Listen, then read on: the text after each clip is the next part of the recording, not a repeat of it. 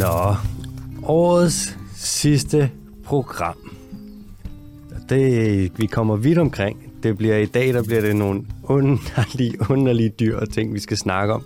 Vi skal snakke om flagermus, der spiser flagermus, og vi skal snakke om nogle insekter, der skrumper deres hjerner og deres æggestokke og kan gruppen større og alting på en meget, meget underlige måde. Og så skal vi snakke om øhm, Nudie Branches, nøgensnegle, der har den nok mest, det mest laissez-faire forhold til deres krop, som jeg nogensinde har stødt på hos noget som helst dyr i hele dyreriget overhovedet. Nogensinde, nogensinde. Så skal vi til Kanada og snakke lidt om nogle grønne korridorer, som de har rigtig, rigtig meget succes med, og det er faktisk nice både for dyrene og for bilisterne, hvis man ikke kører ind i kæmpe store elge hele tiden. Der er jo nogle gange sådan nogle ting, der kan komme bag på os. Det kan komme behind os. Og selvfølgelig så er der dagens dyr til sidst. Velkommen til øh, Den Dyrske Tives podcast, årets sidste program. Jeg sidder her, mig der er AH, Alexander Holm, sidder sammen med MBK, kort for Mathias Bondokim. Dejligt, du kunne være her i dag, ligesom du plejer at være her i dag. Det er tre, tre dage øh, siden, at øh, vi har været til juleaften. Mm, det er rigtigt, og jeg kan næsten stadig mærke, hvordan jeg er helt fuldstændig mæt nede i maven. Nam, nam, nam, nam, Uh, nam. ja. Hvordan gik det i en juleaften, Alexander? Jeg kommer til at have fået rigtig gode gaver. Nå, vi, nå, okay, det er fortidsdatid. Det er, ja, det her Ja. det er et verbumsmæssigt, så det er et clusterfuck. Ja, okay. Godt, vi kan tage den på dansk, for vi tager den slet ikke. Nej. Vi tager den slet ikke. Tak for i dag. Nej. Ja. Ej, vi starter... Øhm, Dan, jeg har fået en, en besked. Ja. Vi får mange, vi får mange beskeder ind, og øh, tak for det. Endelig bare sæt amok. Øhm, jeg sætter altid pris på at få beskeder, det er fedt. Øh, og der er nogle af dem, der er bare sådan noget, tak fordi I laver det, I laver, og det, det er fedt, og der er nogen, der kommer ind og har nogle ting, de synes, vi skal snakke om, og alt sådan noget. Det er nice og spændende. Og så er der nogen, der skriver ind, som virkelig øh, for alvor, nogen, der har noget på hjerte. Og der er en, der har skrevet ind her, som hedder Magnus, som har skrevet en besked, som, ja, den, øh, den læser jeg bare lige op, for den okay. er altså vigtig. Ja. Bliver det på skotsk? Nej, det bliver på dansk. Goddammit. Det kan godt være, at hans navn var Magnus. Mm-hmm. Han skriver, Tusind tak for radio. Jeg skriver lige og er sådan en irriterende antropologtype, der gør opmærksom på, at der er nogle problemer ved de måder, du i dine programmer snakker om oprindelige folk og deres kampe på. Først og fremmest er det selvfølgelig sindssygt skide godt, at du rent faktisk snakker om det. Det får ikke meget fokus mange andre steder, og nogle af de vigtigste boldværker mod afskovning, udvindingsindustri og andre miljøskadelige megaprojekter mange steder i verden er netop oprindelige folks organiserede kampe. Det, der så alligevel får mig en tur til tasterne, er, at du ofte kommer til at falde i en fælde af at fremstille oprindelige folk, særligt i Latinamerika, som sådan en slags folkelæneklæder, der bor i træerne i regnskoven og lever i en tegnefilmsagtig harmoni med naturen. Blandt andet ved ret konsekvent at referere til stammefolk i godsøjen. Eller når du i sidste afsnit får sagt, at Mayaerne er uddøde.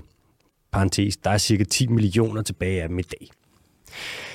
Dels er det en smule fuldkommen komplet unøjagtig, og derfor nok problematisk i sig selv. Det er, hvad det er. Det det, er med en fed sætning. ja, det kan man sige. Så er der ikke så meget tvivl. Men det er også bare øh, rigtig vigtigt, at dem af os, der bebor den her del af verden, hvor årsagerne til klimakatastrofen i overvejende grad kommer fra, tager de oprindelige folk, der i særlig hård grad oplever dens konsekvenser, og deres kamp alvorligt. Der var et parenteser der, men jeg gider ikke sige, hver gang der er en parentes, så det bliver bare lidt indskudte sætninger. Ja, tak. Og frontlinjen her er altså ikke små Yanomamo-populationer i Amazonas og lignende, men derimod toporganiserede og mega dedikerede moderne mennesker, samfund og organisationer, for hvem deres rødder som oprindelige folk er vigtige, men som altså også lever i en verden med strøm og cowboybukser sammen med os andre. Som i stater som Mexico, Colombia og Guatemala øh, er systematisk undertrykte, sat uden for politisk indflydelse og med nærmest ingen adgang til økonomisk gevinst af de rigdomme og ressourcer, der er i deres territorier men som stadig kæmper en dedikeret kamp, både for at opretholde en form for traditionel levevis, som altså ikke betyder sådan noget med pusterør og bare fødder, men mere sådan noget med sprog, kultur, jordbrugsformer og social organisering. Men de kæmper jo så også for at bevare natur, klima og miljø for os alle sammen. Det er jo noget, det er også derfor, vi tit dækker det i MBK, det er jo vigtige ting. Mm. Alt for ofte med livet som indsats, som du jo også har dækket for nogle måneder siden med indslaget om antallet af miljøforkæmpere, næsten alle sammen oprindelige folk, der bliver myrdet i særligt Colombia og Mexico. Gode eksempler er for eksempel NASA-folket i det sydlige Colombias mangeårige organisering Libertad de la Metra Tierra, Zapatistbevægelsen i Chiapas, den transmeksikanske Congreso Nacional Indígena eller Frente de la Defensa de la Tierra y el Agua i Morelos, som alle sammen er politiske, kulturelle og sociale bevægelser, der har, ben, der har en benhård knivskarp analyse af verdens tilstand, dens problemer og vejene mod løsninger på dem. Hvis vores opfattelse af moderne oprindelige folk ikke for alvor er kommet videre end en arkaisk opfattelse af primitiv vilde, kan vi heller ikke støtte deres kamp. Og det er sgu no bueno. Og så skriver han TLDR, det betyder Too Long Didn't Read. Øh, nej, først så skriver han, så har han lige en artikel, som han sender ind med nogen, der også lidt har misforstået det her med oprindelige folk. Ja. Og så siger han, at der er nogle håbløse artikler, hvor man ikke, de ikke fatter, at der altså er forskel på Pocahontas og Marikai. Og så siger han, det er ikke et sted, vi kan komme til at ende, det er et sted, vi allerede er, hvor vi misforstår det. Og så smider mm. han et ord jeg godt kan lide, så skriver han, ups. Nå, så skriver han til sidst, skriver han, TLDR, det står for Too Long Didn't Read. Vær lige god at sige oprindelige folk i stedet for stammefolk. Og husk, at det er kloge, moderne og mega organiseret, men folk, ikke Disney-indianere. Totalt kærlig hilsen, Magnus. Og til den her besked, der kan jeg kun sige, uh, Magnus, du har ret. Ups. Vi er jo, ja, jeg er jo biolog. Ja. Altså, jeg er ikke inde i alt det her med antropologisk terminologi. Det er Nej. du heller ikke. Og vi forsøger kun at dække det her, fordi vi synes, vi synes ikke, det er okay, at man pisser på oprindelige folk. Mm. Og på det, de står for, og for den måde, de ligesom passer på naturen. Så bær over med mig, og bær over med MBK, for vi kommer til at fortsætte med at dække uretfærdighederne mod oprindelige folk. Det kan jeg fandme godt love dig. Men vi er ikke uh, antropologer. Vi er faktisk bare to bunderøv, der ligner københavnere. og vi kommer, nok, engang vi kommer nok til at kalde nogle folk noget, som vi ikke må kalde dem igen. Og vi gør det med kærlighed, og vi gør det på vores egen klodsede måde, og vi er meget Men- klar til at rette ind, hvis det bliver nødvendigt, og hvis vi bruger nogle, øh, nogle begreber, nogle ord og nogle navne, vi ikke må. Så sig til, og tak for din besked. Ja, det var en enorm sød besked. Det var det, det var fandme velskrevet. Ja.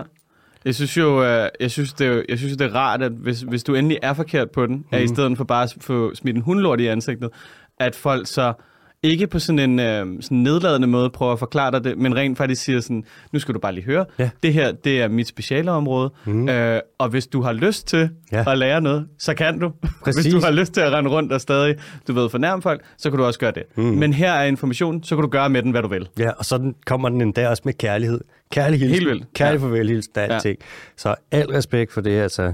Vi retter ind. Jeg vidste ikke. Jeg troede, man, at det... Jeg har, jeg har sådan lidt af omvej. Jeg tror måske også, det er derfor, jeg ikke har, har haft de store problemer med ordet, fordi at jeg, nu, nu kender vi jo øh, flere, der enten læser til antropolog, eller etnologer, eller et eller andet den stil. Og jeg har hørt debatten før, Mm. men, og jeg tror, inde i mit hoved har jeg måske ændret opfattelsen af oprindelige stammefolk, eller stammefolk. Ja. Jeg Så jeg ikke har set foran mig, at de fleste, når de hører det, bare tænker, du ved, et finblad foran tissemanden, og så Ja. bare ud og jagte. Fuld Pocahontas. Ja, ja. ja.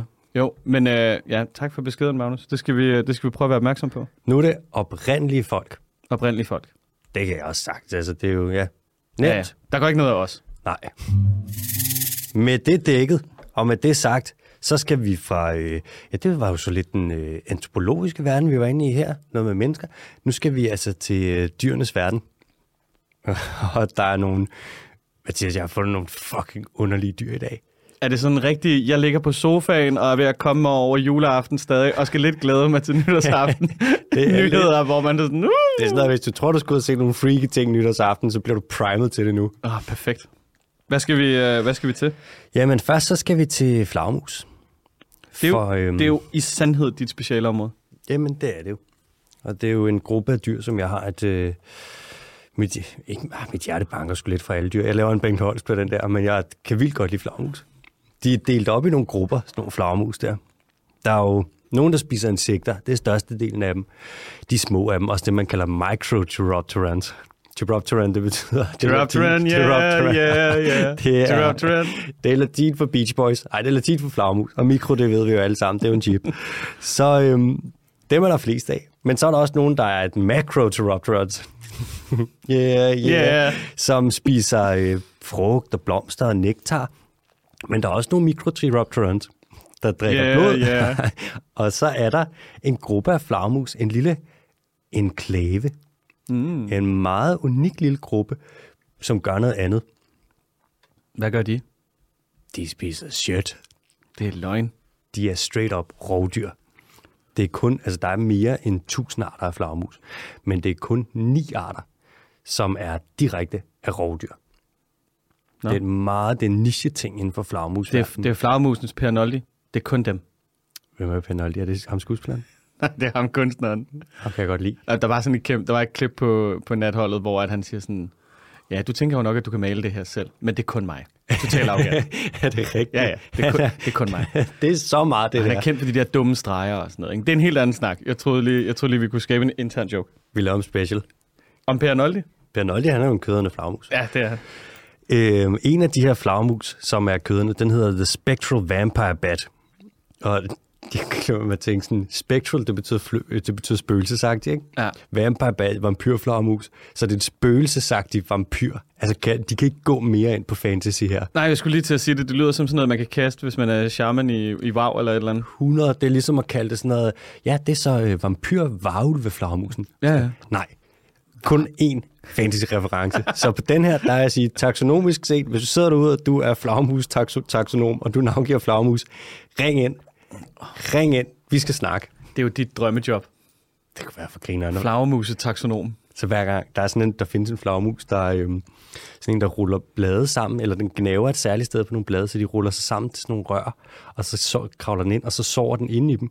Men den kan jo ikke hænge sig fast på grene og sådan noget, så den har udviklet, der hvor den har klør på vingerne, mm. så i stedet for har den små sugekopper, så den kan komme ind, og så kan den lige sætte sugekopperne ind i det der blad, den har rullet sammen, så den der sover. Hvis jeg fandt en til af dem, så ville jeg, kalde den, ville jeg bare kalde den Bondobat.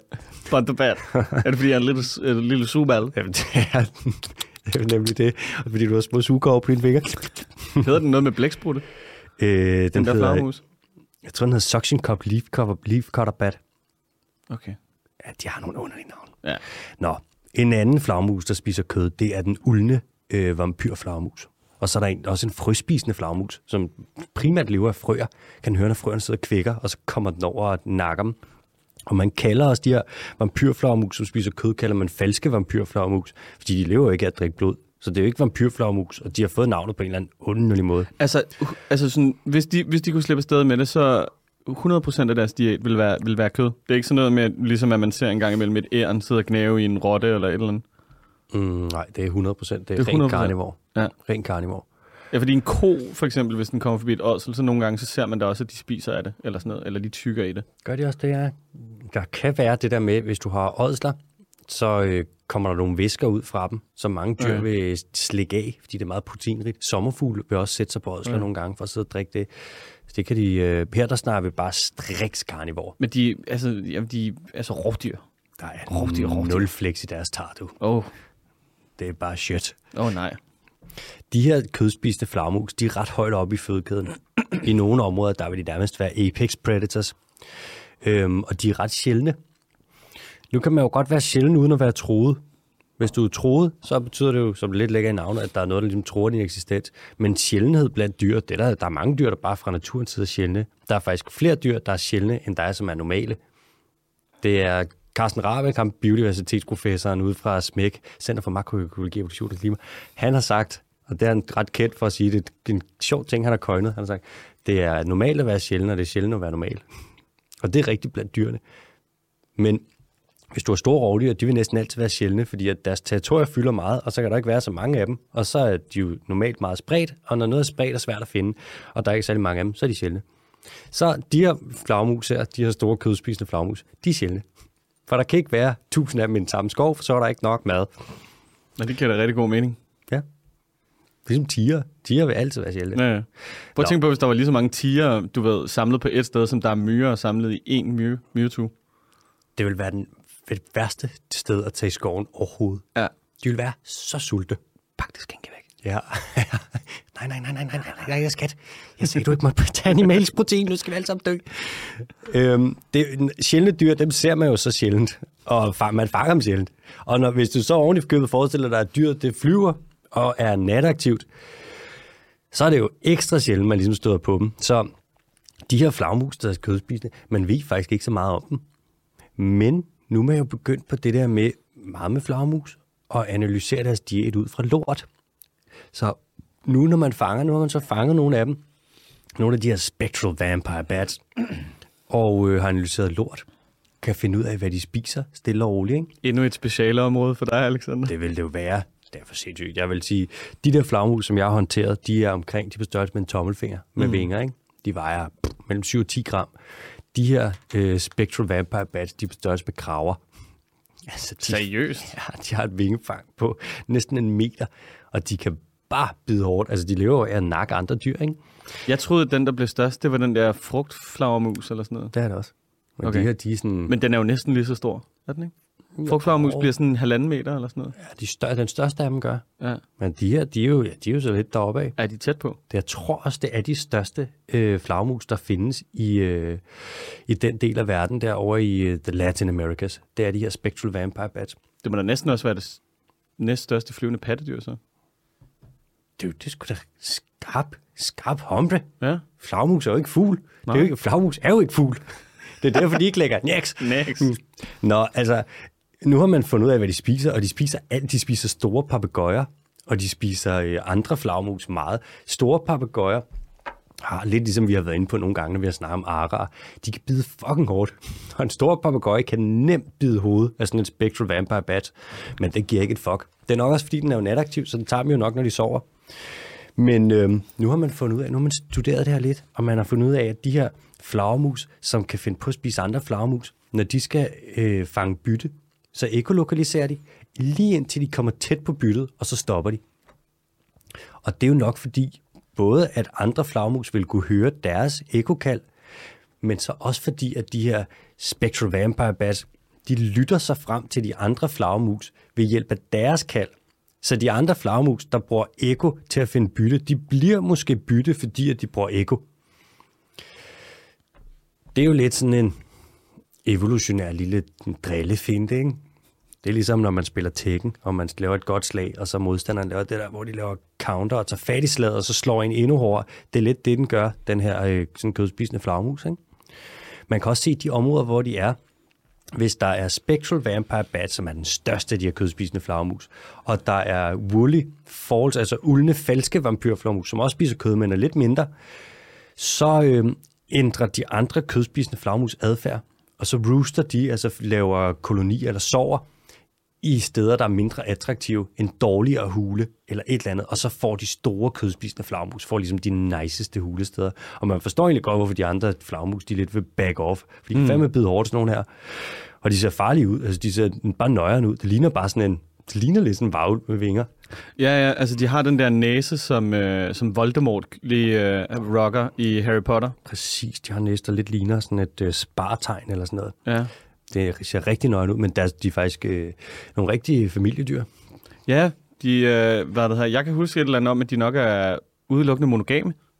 Er det rigtigt? Ja, Nå, det kan da godt være. jeg har læst det for to sekunder siden på Wikipedia. Mm. Jamen, så er det jo rigtigt. Så er den jo frisk. Så er kilden jo frisk. De har jo også øh, delt forældrepleje, og det er ikke, så, det er ikke særlig normalt blandt pattedyr. Så hannerne hjælper til med at finde øh, mad til ungerne, ikke? Hannerne hjælper til med at finde mad til ungerne. Mm-hmm. Er det ikke meget normalt? Nej, ikke så normalt. Altså mange, de mange pattedyr, der vil hannerne bare sådan skride på et tidspunkt, ikke? Nå, på den måde. Altså lidt ligesom, at handløven han bare lægger sig til at sove. Ja. Ja. Og så er det hundlø, tit hundløven eller hunddyrene, der vil stå for øh, at passe på ungerne. Ja, Det er meget old school. ja. Og meget, meget menneskeligt. Der er jo også den der ene flagmus, Dajaks frugtflagmus. Kan du huske den? Den, hvor at, øh, hannen lakterer. Der Nå, er det ja. både han og hun, der laver mælk. Det der, de, der, de der virkelig inde i det 21. århundrede, de her øh, gode gamle fledermaus. Jeg elsker dem sgu. Lederlappen. Jeg elsker dem sgu. Ja.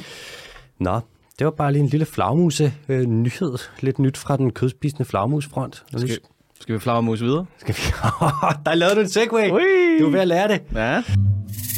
Vi skal til... Øh, det her, det bliver en, øh, en, en lidt lang nyhed, og det er en på mange måder en lidt sådan skør nyhed. Det er sådan en, sker det der rent faktisk nyhed? Og den handler om øh, myrer. Det er sådan i myreverdenen, at der, øh, der, der sker nogle, nogle ting en gang imellem, der er helt skøre. Meget, og meget af det skyldes den måde, de har deres, øh, deres kolonier og deres hierarkier på. Øhm, myrer er en slags insekter. Og hvis man kigger på, hvor myrer de ligger hen på livets træ, så ligger de ude med en gruppe af insekter, der hedder overvingede insekter. Og overvingede insekter, det er også det, vi, dem kalder man faktisk også vipse. Og nu kommer vi har haft det. Ej, før, nu, altså bliver det, nu, nu begynder det at blive irriterende med de der taksonomiske øh, bæksbaks, der foregår i biologiens verden. Okay, hold fast. Hold fast der. Jeg prøver. Overvingede insekter, Ja. som også hedder, det er også det, der hedder vipse. Det omfatter myrer, Mm. og det omfatter blandt andet også bier, og det omfatter gedehamse. Gedehamse, det er det, som vi også kalder vipse. Så vi har lavet sådan en lille, mm, sådan lidt clusterfuck, hvor at øh, vipse omfatter vipse, fordi at vi kalder vipse for gedehamse, eller gedehamse for vipse. Det er taksonomi. Vi, det kommer til, vi får ikke, den her kan vi ikke få forklaret færdig før på søndag. Ej, men det er slangen, ikke? Jo, det er det. Der bider sig selv i halen. Det er det bliver en 2022 ting. Der Ja. får vi forklaret de overvingedes taksonomi. Jesus. Anyways, hvad angår myrerne, så har de et særligt hierarki i deres kolonier. Der er en enkelt dronning, og dronningen lægger æggene, og så er der arbejdere, som alle sammen er hunder, og alle sammen er sterile. Og de, laver, de finder mad, de passer unger, og de slås. De har ligesom, de udfylder alle rollerne. Der er også hanner, men hannerne er der typisk kun sådan en kort tid af året. Det er, når de ligesom skal myre lave, der, hvor de, der kommer en masse ud, som bare får vinger og flyver væk. Der vil nogle af dem være hanner, som skal ud og befrugte nogle hunde, og så ligesom kan der blive etableret nye kolonier. Men hannerne er typisk bare sådan nogle vingede nogen, der er der et par uger om året, og ellers så er der ikke hanner i øh, myrekolonier. Og øh, hannerne er også sådan, hannerne er mere simple end hunderne. De har kun, det kommer vi ind på om lidt, men de har kun et sæt øh, DNA, hvor hunderne har to. Hannerne er noget, der hedder harplød, og hunderne er diplød. Hannerne er bare, på rigtig mange måder, så er de bare sæd med ben. De er bare sæd. Det synes, jeg, det synes jeg, vi ser ret ofte i dyret. Ja, sådan er det. Hannerne udklækkes, når der er ubefrugtet æg, så kommer der hanner fra dem. ja.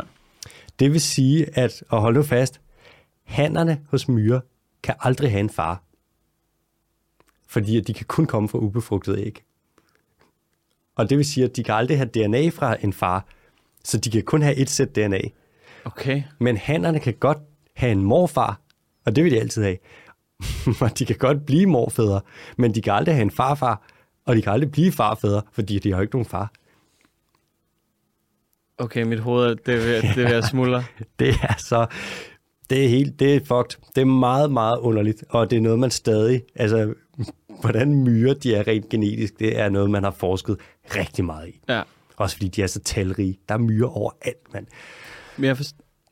men, men så er der så sådan nogle, øh, nogle enkelte hunder, som ikke bliver født sterile? Det er så det. Det er det, der kommer. Okay. For... Øhm, bop, bop, bop, nu skal er, er jeg hoppet for langt frem? Nej, det er du faktisk ikke. Vi laver, at jeg kan, den her kan jeg godt. Okay. Den her kan jeg godt. Det er sådan, at øh, altså, dronningen, hun er reproduktiv. Mm. Hun kan lægge æg. Ja. Men hvis hun dør, så hos mange myrekolonier, mange arter, der dør kolonien. Men hos nogen, så skal der findes en ny dronning. Og hvordan gør hun så det? Via demokratisk afstemning. Via kampturneringer. Det er løgn. Det er rigtigt. Er det så gladiator? Ja, så Du har ved, de. Det Så kan, står Russell Crowe bare med langt hår og ligner en myre. ja, og så er den også en kvinde. Are you not entertained? det er alle sammen kvinder. Der er en øh, myre, der hedder ind, den indiske hoppemyre. Den findes over ved, øh, i skovene ved Indiens vestkyst. Hoppe, som i den kan hoppe, eller er det fordi, det har et eller andet med hest at gøre? En kvindehest? Øh, hoppe Dame- som i hoppe, Okay. ligesom i Salsador. Okay. Øhm, når, da, når dronningen dør der, eller der skal findes en ny dronning i de her kolonier, så er der kampturneringer. Og så slås hunderne, øh, altså alle arbejderhunderne, så slås de op til 40 dage. Og så, øh, Jesus Christ. Og- Hvorfor var det ikke en del af græsrødderne, eller ants, eller et eller andet, det her? det var for savage. Ja, okay. Så skulle den også hedde Grassroot uh, Gladiators. der kommer til at være en vinder af de her kampturneringer. Ja. Og hos vinderen, som er en hund, der vokser æggestokkene, og hjernen skrumper. Okay. Og så tænker man, okay, hjernen skrumper, hvor fanden gør den det? Og det er, fordi en dronning skal ikke have en særlig øh, kompleks adfærd. Hun skal ikke længere at finde mad. Hun skal ikke, hun gemmer sig ikke, når der kommer fjender. Hun øh, jager ikke. Hun stopper også med at producere gift. Så hun er, bliver på en eller anden måde mere simpel. Hun bliver bare sådan en æglægningsmaskine, og så skal hun ikke bruge en stor hjerne. Så hendes hjerne skrumper simpelthen med 25 procent. Kan det ikke også have noget at gøre med øh, energioverskud? Jo, jo, klart. Altså, Så er der mere energi til bare at lave lægge æg. ja, Nu sad jeg og læste nogle øh, artikler om det her, om med, hvordan det fungerer og alting. Og når en hund ligesom begynder at blive til en dronning, fordi hun har vundet kampturneringen, så bliver hun kaldt en gamergate. Gamergate. Og så stod der, og jeg joker ikke, det her det er noget af det mest geniale, jeg længe har set, og jeg kan ikke forklare, hvad de mener med det, men det er genialt. Så står der i artiklen, står der Gamergate, og så står der i artiklen, står der, and the G-A-M in Gamergate rhymes on ham. Altså, det, de pointerer lige, det der, der er i det der ord, det rimer på skinke. Game, Gamegate. Game rhymes on ham. Bare, det er fuldstændig, fuldstændig ligegyldigt ting, de bare smider ind. Bare et eller andet, det er en del af et ord, der rimer på skinke. Det vil de bare lige med. Og så kører den videre. Og der er ikke noget, noget med det. De har ikke nogen grund til at sige det. Okay, det er fandme mærkeligt. Men det må være, fordi der er så mange, der har udtalt det forkert. Ja, det kan selvfølgelig være. Så kan det være, de siger Gamgate, og så er det sådan, nej, No, det, rimer, det rimer altså ikke på ham. You need Det er more. Gamegate. Ja, men det er, Fuck, det er mærkeligt. det er så underligt. Hvis der er en øh, hund, som ikke har vundet kampturneringen, som begynder at lave det her, hvor hun bliver en, øh, en gamergate, hvor game det rimer på ham, det skal vi huske, mm. så øh, altså hvor hendes æggestokke vil begynde at vokse, og hendes hjerne vil begynde at blive mindre. Hvis den, hun gør det uden at have vundet kampturneringen, så finder de andre myrer ud af det. Åh, oh, stikker! Og ved du, hvad de så gør? Så slår de hende fucking ihjel. Så tager de fat i hende, og så tilbageholder de hende. Så holder de hende i flere dage. De skader hende ikke, de holder hende bare. Og man kalder det, inden for den her, det her forskningsfelt, så kalder du det, at de bliver policed. Og det svarer til, at de bliver puttet i fængsel. Så holder de hende tilbage, og når en hund bliver holdt tilbage på den her måde, så hendes hjerne den vokser tilbage til normal størrelse, og hendes æggestokke skrumper ind igen. Okay, Det er så, okay. så ondt. Det er fucking sci-fi. Det er virkelig kompleks adfærd for noget, som man skulle ellers skulle tro var et utroligt simpelt dyr. Prøv at overveje det, dude. Dronningen dør, så er der kampturneringer, og vinderen begynder at få en lille hjerne og større æggestokke, så hun kan blive den nye dronning. Og hvis der er nogen andre, der gør det, så kommer de andre myrer, holder den tilbage, putter mm. dem i fængsel, så deres æggestokke kan skrumpe igen. Det er, altså det er jo ikke unormalt. Det er virkelig, øh, tænk, tænk, at myrer kan sætte hinanden i skammekrogen. Det er så lol. Det er så lol. Det er nogle, du har ret, det er nogle overraskende komplekse dyr. Altså, øhm, det er ikke unormalt, at der er plasticitet i forhold til hjernen. Altså, at hjernen, den ligesom, det er et organ, der kan, hvad siger man, respondere på skift, der sker i miljøet osv. Der er nogle fugle, hvor at når de skal til at parre sig, og hannerne de rigtig skal synge mok og score, mm. så vokser deres hjerner. Så kan man se, at de får flere neuroner. Jeg læste om en eller anden spurv, der fik 68.000 flere hjerneceller, bare når den skulle synge. Og så snart et paringssæson var over, så blev den bare dum igen. Så forsvandt hjernecellerne. Men er det, er det, er det ikke sådan med, med hjernens plasticitet, at det er, sådan, det er næsten med alting? Det er også det er sådan, man opbygger vaner og sådan noget. Jo, jo, og det er også med os. Det er ligesom hvis, at øh, Og, og Pav, øh, hvad er det, Pavlovs? Pavlos ja. hunde, det er sikkert også noget med, ja, så er det Ja. noget med, hvordan at de bliver kodet sammen. Ja. Et eller andet, så lærer den, at der sker et eller andet, og så kommer der en vis respons på det. Ikke? Jo. Det er ligesom, når du løber, for eksempel. Ja. Hvor det bliver mere og mere, hvis du skal starte med at løbe, så er det fucking hårdt i starten. Mm. Men når du har vendet dig til det, så er det næsten svært at lade være. ja. Eller ligesom Det deres er også fordi, man ved, at man får det der endorfin-rush bagefter. 100. Så det er sådan, der er hjernen allerede derhen mm-hmm. og, og fortæller en, det er godt det her. Ja, kom så. Kom, Afsted. kom så. Kom, kom. Jo. Eon. Eon. Jo. Det er lidt ligesom, øh, dengang jeg startede med at tegne, Ja. der var mine neuroner oppe i hjernen var slet ikke primet på den der måde, hvor at de ligesom, de mødte ikke hinanden på måden oppe i hjernen, der gjorde, at jeg blev den fuldstændig vanvittige kunstner, jeg er den dag i dag. Er en Picasso. Det, det er jo, bortset fra, at jeg kan tegne lige, og han kan kun tegne skævt. Ja. Også, mm, Picasso levede også i den moderne verden, kan man sige. Ved du, hvor langt Picassos navn det var? Nej. Prøv at finde hans fulde navn. Picasso... Oh, vi, Pablo vi, Picasso. Det har, virkelig, det har virkelig taget en detur, det her. Vi går fra... Øh, Myrehjerner til Pablo. Picasso. ja. Det er ikke så langt. Pablo Picasso, prøv at finde hans fulde navn. Pablo Ruiz Picasso. Nej, nej, det er meget længere. Det tror jeg ikke. Jo, Pablo Picasso har et vanvittigt langt navn. Nå, Søg på øh, Pablo Picasso full name. det kan godt være. Øhm, det kan jeg sgu ikke få. Er du sikker på, at det ikke er en anden? Nej. Åh, oh, der var den. Pablo... Okay, nu kommer den. Åh, oh, shit, mand.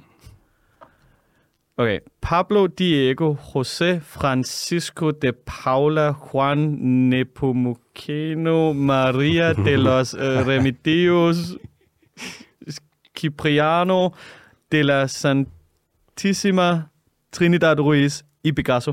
Det er fedt, at han hedder og Picasso til sidst. Ja, det kan jeg godt lide. Nå, du må ikke glemme det vigtigste. Ej, okay. Ja, fuldstændig vanvittigt navn. Men ja, jeg glemmer nogle gange, at han døde i, øh, hvad er det, 80'erne, 70'erne? Døde han så sent? Ja, ja, altså. Jo, han døde i 1973. Shit, mand. Jeg har det også, som om man er meget længere tilbage. Ja. Van Gogh-agtig. Van Gogh. Van Gogh. Jeg tror faktisk heller ikke, Van Gogh han døde særlig sent, hvis man, øh, hvis man googler det. Han levede til og med 1890. Ja, okay. Jeg vil have gættet på omkring 94, men der er Ja. så den turhistorisk begavet er jeg åbenbart heller ikke. Skal vi tilbage til, øh, til de der gode gamle myrer. Vi skal tilbage til, vi er faktisk færdige med myrerne nu. Må jeg spørge om noget så til myrerne for eksempel? Ja, ikke? ja, ja. Ser man nogle gange, at, hvad det hedder, at jo større, hvad kan man sige, antal, eller jo større individer, der er i en, vis, i en given koloni, mm. er der en korrelation imellem det og for eksempel hjernestørrelse eller kompleks og simpel adfærd på en eller anden måde? Fordi jo flere der er, jo mindre individualitet er der jo plads til. Det er eddermame med et godt spørgsmål. Jeg ved ikke, om den korrelation, den øh, findes og er påvist. Okay. Men et rigtig godt spørgsmål. Cool. Jeg mener, jeg ved det godt, men jeg er bare ikke lige nu, kan jeg bare ikke huske det. Nå, vi skal til noget andet. Vi skal til nudie branches. Noget, man kalder nøgensnegle også. Det er en gruppe af snegle, som ikke har noget hus eller noget skjold, og som lever i havet. Der er omkring 3.000 arter af nudibranches. De har gælder, øh, som typisk sidder uden på kroppen også. Det er også noget med nudibranch betyder et eller andet med gælder uden på kroppen. Anyways, når man har gælder, så kan man trække vejret under vand, og det er jo meget smart, når de lever under vand. Burps. Tidligere i år, så har man fundet ud af, at der er nogle nudibranches, som gør noget fuldstændig skørt, helt fucked. Øh, hvis de har de her arter, hvis de har for mange parasitter i kroppen, hvis de er for irriteret af parasitter, så tager de bare afsked med deres krop. Så får de simpelthen... Var nogen, der Ja, det tror jeg. Du kan bare køre videre. så tager de simpelthen og smider kroppen, så de kun har hovedet tilbage. Du gad ikke køre videre, mens jeg var væk? Nej, man bliver distraheret af alt det der bænken og banken, du. Det kan jeg fandme godt forstå. Mm-hmm. Hvor var vi hen? Jamen, øh, vi er nået til nudie branches, og hvordan at de øh, simpelthen kan tage afsked med deres krop. De tager bare, hvis de får for mange parasitter i kroppen, og de bliver irriteret, så laver de bare sådan en, fuck it, så skærer de bare hovedet af af sig selv, eller ligesom laver sådan en afmontering af deres eget hoved, så de simpelthen kun har hovedet tilbage, og så kasserer de deres krop. Og de kasserer kroppen øh, med hjerte og helt lortet. Så det eneste, de har, det er hovedet. Og i løbet af en måned, så gror de en ny krop. Og hvordan, så må det være sådan, hvordan fanden kan den overleve? Altså, hvis vi smed vores krop, og vi kun havde hovedet tilbage, vi ville jo holde i halvandet sekund, ikke? Det tror jeg ikke engang kan gøre det. Et sekund måske. Ja. Jeg har set nok film til at vide, at man dør hurtigt, når man bliver halshugget. Det kan jeg fandme godt love dig for, Alexander. Det er capitated. De gør noget fuldstændig fucked for at overleve. De har nemlig forud for den her, øh, lad os kalde det en kropsudsmidning, så har de inkorporeret alger i deres celler, så de kan lave fotosyntese. Så Så det bliver til en, en lille plante? de opfører sig som planter, eller deres hoved opfører sig som planter. Det her med at tage alger og inkorporere dem i egne celler, sådan så man kan lave fotosyntese, det hedder kleptoplasti, og det er faktisk ikke uset blandt nøgensnegle. Der er nogle af arter, som kan, så tager de bare alger, og så har de dem i deres diæt, og så på et tidspunkt, hvis der er lidt fødeknaphed, så er de sådan, "Pff, det er fint, nu er jeg bare en plante. Mm. Så kravler de bare rundt, og så overlever de bare på sollys og vand. Det er, også, det er jo heller ikke unormalt at smide kropsdel på den måde. Altså, der er mange bløddyr, blæksprutter for eksempel, kan smide armene, og pikhuder, sådan noget som søstjerner og sådan noget, de kan også lige være sådan, den der arm, fuck it. Der er nogle søstjerner, som hvis de er rigtig fede og godt nærede og sådan noget, og de synes ligesom, okay, de her betingelser, de er gode til at lave familie, så smider de bare en arm eller to. Og så ud fra de arme, der vokser der bare nye søstjerner. Det er ikke unormalt. Øh, der er også pæder, gør det jo også, ikke? De mm. kan også regenerere mange af dem. Og øjler, der er mange øjler, så smider de halen, så går de nye ud. Men det her med at smide alting undtagen hovedet og så overleve, det er totalt fucked. Ja. Det lyder helt mærkeligt. Det er så underligt. Og opføre sig som en plante, mens man opbygger en ny krop, det er altså next level. Jeg vil altså godt kunne opføre mig som en plante en gang imellem. Der er nogle gange, jeg er bare en... Ej, det er måske ikke en plante, men nogle gange, så kan jeg godt opføre mig lidt som en sofakartoffel. Jeg vel mere sagt, du er bare en sart lille rose. Oh, jeg synes godt nok, mand. Jeg tror virkelig, jeg skal til at spise noget D-vitamin. Det er øh, motivationen her i, i vintertiden, specielt når der, er, når der er så meget Rona og sådan noget. Ikke? Mm. Det er Mm. godt nok. Det er ikke, den er ikke høj motivationen, synes jeg. Nej, man mangler lidt det der sollys, ikke? Oh. Gør man bestemt. Spis en masse D-vitamin, mand. Og Ikke så, for meget. Det er jo en af de få vitaminer, du kan, overdos, du kan overdosere. er det det? Ja, det er jeg ret sikker på. Nej, jeg tror bare, man pissede det ud, men det kan godt være. Ej, jeg er ret, altså ikke sådan, så du øh, hvad der hedder, går hen og dør og sådan noget, men du, jeg er ret sikker på, at det er sådan, der er noget balance og noget kvalme og noget ubehag og sådan noget, hvis du spiser for, mange, for meget D-vitamin. Er det derfor, jeg har været sådan lidt, haft det sådan lidt stramt, været sådan lidt småsyg i de sidste 20 år? Altså, hvis du, hvis du spiser mere end doseringen, så er D-vitamin vist en af de få, som du godt kan overdosere. Nej, det vil de godt lige skrive Men, på men det, jamen, det, jamen, der står jo anbefalet dosis. Det gør der altid. men man Hvis du så det overskrider den. Nej, det er rigtigt. Det var Fra, fra, fra snegle uden Fra- krop til fra D-vitamin snegle til D-vitamin til Canada. til Canada. I, det er ikke så tit, vi snakker om Canada. Det er jo et kæmpestort land med kæmpe naturområder, og det, jeg tror, der er ikke så meget ballade i Canada, som der er i mange andre lande. Der er, selvfølgelig har de noget med fiskeriet, som vi har været inde på, og olieindustrien, vi har også været en lille smule inde på, men der er mange andre lande, som sammenlignet med Canada laver langt mere ballade, hvor der er mere, der rører sig på biodiversitetsfronten, og så har vi dækket det i stedet for. Men Canada, jeg kunne godt mærke, da jeg sad her og læste op på det her, så jeg kiggede på nogle billeder af det, og var sådan, kæft, der ser dejligt ud, mand. Ved Ja. du, hvad jeg fik lyst til, da jeg kiggede på billeder af Canada? Nej, Red Dead Redemption 2, ride op i dem mountains. der er faktisk problemer i Canada. Jamen, det er der. Der er, øh, der er noget med oprindelige folk. Det er der. Der er ikke øh, for særlig meget plads over eller rettigheder. De Øhm. bliver trynet, du. Er det det, vi skal til? Det er faktisk ikke det, vi skal til, men det er et rigtig godt emne, som vi skal dække mere på et tidspunkt. Ja. Og hvis man gerne vil have mere om det lige nu, så ved jeg, at jeg synes, jeg har læst sammen med en, der hedder Christian Lindhardt. Følg Christian Lindhardt. Han, han har forbi- dækket det rigtig meget. Han er, forbi, han er oppe i Canada nu Ja. og lave øh, meget fokus på klima og oprindelige folk, og hvordan Ja. de bliver trynet, og hvordan de tit ved klimaen og, klimaen og natur det godt, og de bliver bare pisset i hovedet. Ja. Han har prøvet at komme ind i Canada for at lave en dokumentar i, jeg ved ikke hvor længe, og nu er han endelig kommet ind, og han blev vist også lige anholdt forleden, og der har været alle mulige ting. Hvad fanden var det, han var? De lavede en demonstration mod en bank, som havde sponsoreret et eller andet øl, olie noget, ja. og så alle, der demonstrerede, de blev bare anholdt. Men Jamen, jeg, synes, jeg, jeg synes, jeg har læst sammen med ham på et tidspunkt eller sådan noget. Jeg ved i hvert fald bare, at han, han popper op ret ofte, og det, det er utrolig spændende øh, ting, han dækker. ja, han er for vild, og jeg tror også, han er fucking, han, har, altså, han er frygtløs. Ja. Mm. Ja, ja. Anyways, i Canada, der har man en... Øh, På Canada. Ved Canada. Det her det er så en øh, omkring Canada, og så skal vi centrere os ind på det pågældende område via geometri. Øh. I Canada, der ligger der øh, en, en nationalpark, som hedder Banff Nationalpark. B-A-N-F-F. Og mig bekendt, så er det faktisk øhm, den ældste nationalpark i Canada.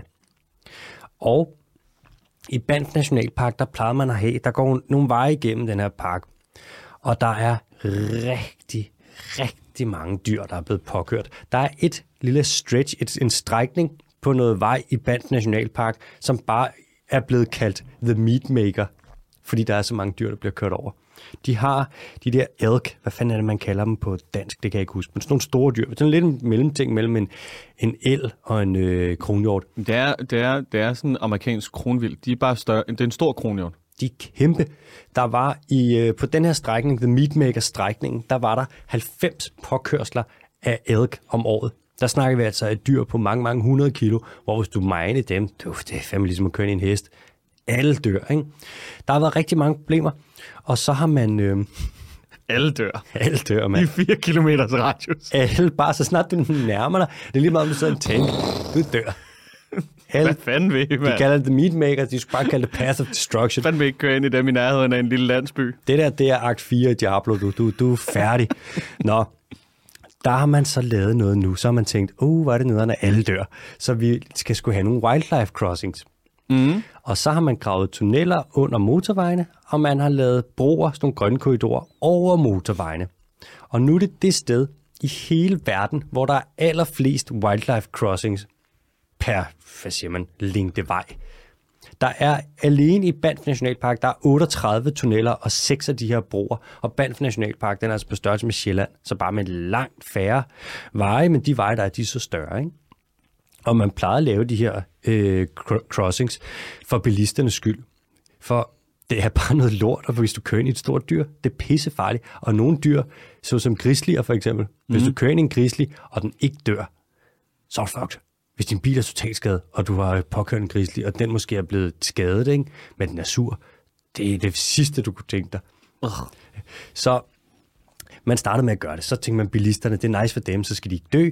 Men efterhånden, som man har gjort det, så kan man se, at øh, det er også sygt godt for dyrelivet. Der er mange, altså markant færre påkørsler i de områder, hvor man har de her crossings. Mm. Og efterhånden som conservation, sådan noget naturbeskyttelse bliver en højere og højere prioritet, så kan man se, at man faktisk lidt, i og med at man prøver at beskytte bilisterne, har man faktisk udviklet et værktøj, som også fungerer, når man beskytter dyrelivet.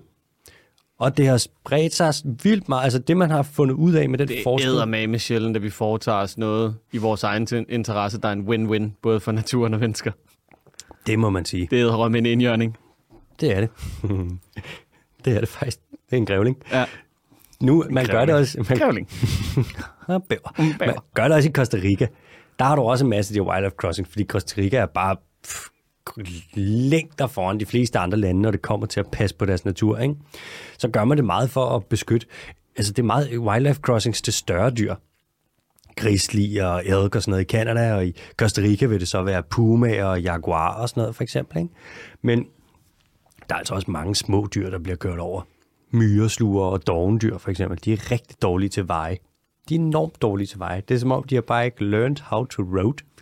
Så, og nogle dyr er der også fokus på, hvis de er truet. Så bygger man også nogle crossings, ligesom vi var inde på med løveaberne i Brasilien, hvor man har bygget sådan en, fordi at de er bare presset. Ikke? Men der er altså også mange dyr, som bare bliver kørt over, hvor at man, vi har simpelthen ikke nok fokus på at holde miljø til, at vi vil bygge en vej for at passe på dem. For herhjemme for eksempel. Tænk mm. på pindsvin og grævlinger. Nå nej, de findes ikke. Og ræve. Ræven er jo snart troet i Danmark, ikke? Pindsvin gør, men ikke levende. Pindsvin, jeg har, tror jeg, jeg har set markant flere døde end levende pindsvin. Jamen det, jamen det er også lidt mit problem. Men det er også et meget sky dyr. Det er det, men de er meget opsøgende, når det kommer til bildæk. Ja, åbenbart. Hvis det er Pirelli, Ja. Så står de der lige med det samme. det er du galt, de stormer ud. det er så synd. Hvad det hedder, øh, jeg, jeg tænker sådan lidt, om, er, det, er det sådan en disnificering, at hvis du for eksempel har et, et, øh, et område uden særlig meget vand, mm. så omkring et, et vådområde eller en sø, mm. så lad øh, rovdyrene, ligesom øh, hvad det hedder, byttedyrene være, fordi vi er her begge to for at drikke, og så er der ligesom helle. Er det sådan en disnificering? Det tror jeg. Okay. Fordi jeg tænkte lidt på, om det er problematisk for eksempel, at hvis du har de her crossings, at rovdyr nærmest bare kan lægge sig på lu over på den anden side, og så bare vente på, at der kommer nogen. Det er faktisk en øh, interessant pointe. Det ved jeg ikke, om de gør. Nej. Det kunne da sagtens tænkes. Så skulle de selvfølgelig... Jo, måske. Ja. Men omvendt kan man sige, rovdyr, store rovdyr, de vil typisk, hvis de så tager et eller andet stort dyr, en elk for eksempel, eller et eller andet. Ja, man tager kun den ene, ikke? så æder den den, ja. og så går der altså en uge, før den er sulten igen. Ikke? Jo. Så en gang imellem, det kan være, at man bare skal sprinte over sådan en wildlife crossing. Jamen det ser man jo i Afrika, du ved, når man lige krydser sådan en flod, og der er alligatorer og krokodiller nede i, så spænder de jo bare henover og får sparket en krokodil i hovedet, og mm. der ryger lige en, en, en ged i svinget. Det må være det værste, den værste jacuzzi i verden. Uff. YOLO. YOLO.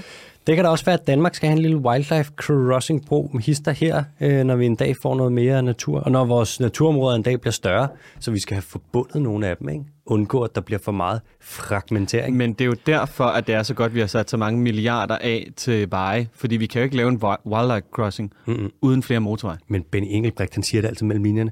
Vi skal have flere motorveje, mm. så vi får... Øh, AKA. Ja, så vi får afhjulpet trafikken. Fordi hvis vi afhjælper trafikken, så vil der jo være mindre trafik, som kan skade pindsvinene. Han siger det altid, man kan se i hans øjne, at han mener det. Ja, Jamen, det, er, det, er, det er naturens øh, bedre, han går. Det, øh, det er, han, han er en god mand. Det er han. Mm. Flere motorvejspakker, bed om. Det er sådan, vi redder naturen. vi skal til, øh, nu skal det til at gå hurtigt, mand. Er det de hurtige nyheder? Ja, det er det. De er rigtig hurtige i dag. Jeg kan ikke holde vejret i dag. Nej, det vil jeg ikke. Nej. Øhm, jeg starter bare. Det, der er en masse strande, hvor at der jo er havskildpadder, der lægger æg. Og nu er de strande, mange af dem, der er omkring Atlanterhavet, der er der altså begyndt at, sk- at skylle utrolig meget øh, tang op fra den her store patch af tang. Jeg kan huske, hvad den hed, Sagusa eller sådan et eller andet. Og det lægger sig på stranden, alt det her tang, der skyller op, og så rådner det, og det hæver temperaturen. Og det er altså ikke så godt for æggene, også fordi at havskildpaddeæg, de er temperatursensitive i forhold til, øh, hvad for et køn skildpadden indeni kommer til at have. Og hvis at det bliver meget varmt, så bliver det typisk hunder, og hvis det bliver koldt, så bliver det hanner. Og nu, når der er global opvarmning, så ser vi altså, at der kommer alt for mange hund øh, havskildpadder, og alt for få hanner, så de har svært ved at, ligesom at finde sammen og yngle og sådan noget, fordi at, ja, der er bare ikke nok hanner. Vi skal vi tager videre til Madagaskar. I Madagaskar, der er der et område, der hedder Adilana Avaratra, og der har man lige fundet en masse ædelsten, altså en masse øh, ja, værdifulde sten. Og nu er der så nogle mineselskaber, der er gået i gang med at grave efter de her sten. Og det forurener det største vådområde i Madagaskar en forfærdelig masse, hvilket der ikke er så godt. Og i det her område, hvor at der er kommet en masse minearbejdere til, der er der kommet en kæmpe stigning i, øh, i kriminalitet. Altså der er kommet meget mere kriminalitet, og der er kommet rigtig mange flere øh, STD's, altså øh, seksuelt overførte sygdomme, sexsygdomme, efter at der er kommet minearbejdere til. Så det er ikke så godt. Det går ud over vådområderne, det går ud over folkesundheden, og det går ud over kriminaliteten, at der kommer minefirmaer ind og begynder at lave ballade. Ups. I Myanmar, det som vi også tidligere kaldte Burma, der fælder man regnskoven, og det gør man ofte ulovligt. Og nu er der lavet nogle undersøgelser, som har, hvor man har undersøgt, hvor at, øh, træet det ender hen. Og det er sådan, at det, der hedder palisandertræ, det ender øh, i Kina, hvor man bruger det til møbler. Og det, der er teaktræ, det bliver brugt til at lave superyachts i Europa. Og i EU, der har man ellers opgivet, øh, eller lovgivet mod importen af sådan noget her træ tilbage i 2017, men det kommer stadig bare fuldstændig uhindret ind. Og uden at skulle være konspirationsteoretisk eller noget, så skulle man fandme næsten tro, at de her yachtfirmaer, de var super rige og bare kunne betale sig fra at bruge ulovligt træ. Vi skal til dagens dyr. En animal dia. Siéntate, Mathias Bondo Kim, por favor. Animal del dia. ¿Está listo? Está listo. El animal del día es un ave. Un ave muy feo. Du ved godt, jeg ikke er særlig skarp på spansk. Det er, nogle meget, det er meget få ting, jeg kan sige på spansk. Hvad kan du? Cerveza. Mm, den vigtigste. Og så kan jeg sige, Ramon y pan, por favor. Uh, uh, uh. Una mesa por la cuatro personas. Mi medio nombre es peligroso. Okay. Antonio Banderas. Nu tror jeg, vi hopper til dagens dyr. Antonio Banderas. Det er Marbustorken. Marbustorken har bare intet med en blad chokolade at gøre. Overhovedet. Den er så grim, mand. Den er kæmpestor, og den er grim. Og den bliver kaldt, i store dele af Afrika, så kalder man bare Marbustorken for skraldemanden. For den æder alt. Kæmpe stor savage fugl, der bare sådan, den trives fint med, at der er mennesker, for den spiser skrald. Det spiser alt. Og der er endda, hvis man går ind og søger på øh, Marbustork flamingo, så er der nogle videoer og billeder af Marbustork, som finder sig nogle flamingoer, der ser ud som om, at de ikke lige har deres bedste dag. Og så nakker de dem. Så kaster de bare rundt med, mens de er døde, og så sluger de dem hele, mand. Marbustork, det er det mindst chokoladedyr, der findes. Og samtidig har den det mest chokoladenavn. Det er lidt sjovt, det er derfor, det var dagens dyr. Jeg har ikke mere. Lyder som et forfærdeligt dyr. Det er det jo ikke. Den er jo ikke ond, den er jo bare en fugl. Ja, jamen, det er rigtigt. Den har, no- ja, den har nok ikke, den, den har nok ikke et, øh, et, et sådan moralsk kompas på samme måde som os, der gør, at den kan agere ondt. Eller, Det kunne være grineren, hvis den havde, ikke? Og den godt vidste den, ej, jeg burde ikke det her, men fuck it. Men hvorfor fanden hedder den Marbustorken? Uh, det ved jeg faktisk ikke. Det er da helt vildt. Har du, er, den, er den tegnet endnu? Jeg har den tegnet den, ja, jeg har tegnet den. Okay. Back in the day. Ja, den er eddermame grim. Undskyld mit sprogbrug, men det, så, det ligner jo en, en, en normal stork på en eller anden måde, blandet med en fiskehajer, Mm. øhm, som er sådan et, et, et, et altså, Lige jeg tror det bedste ord til at, til at beskrive den snæb, det er, at det har, det har patina. Ja, det er en pæn måde at sige det på. Øhm, og neden under halsen, mm. Mhm. der har den simpelthen bare det største sæt klunker hængende. Han var en ordentlig slaskesæk, du. Ja.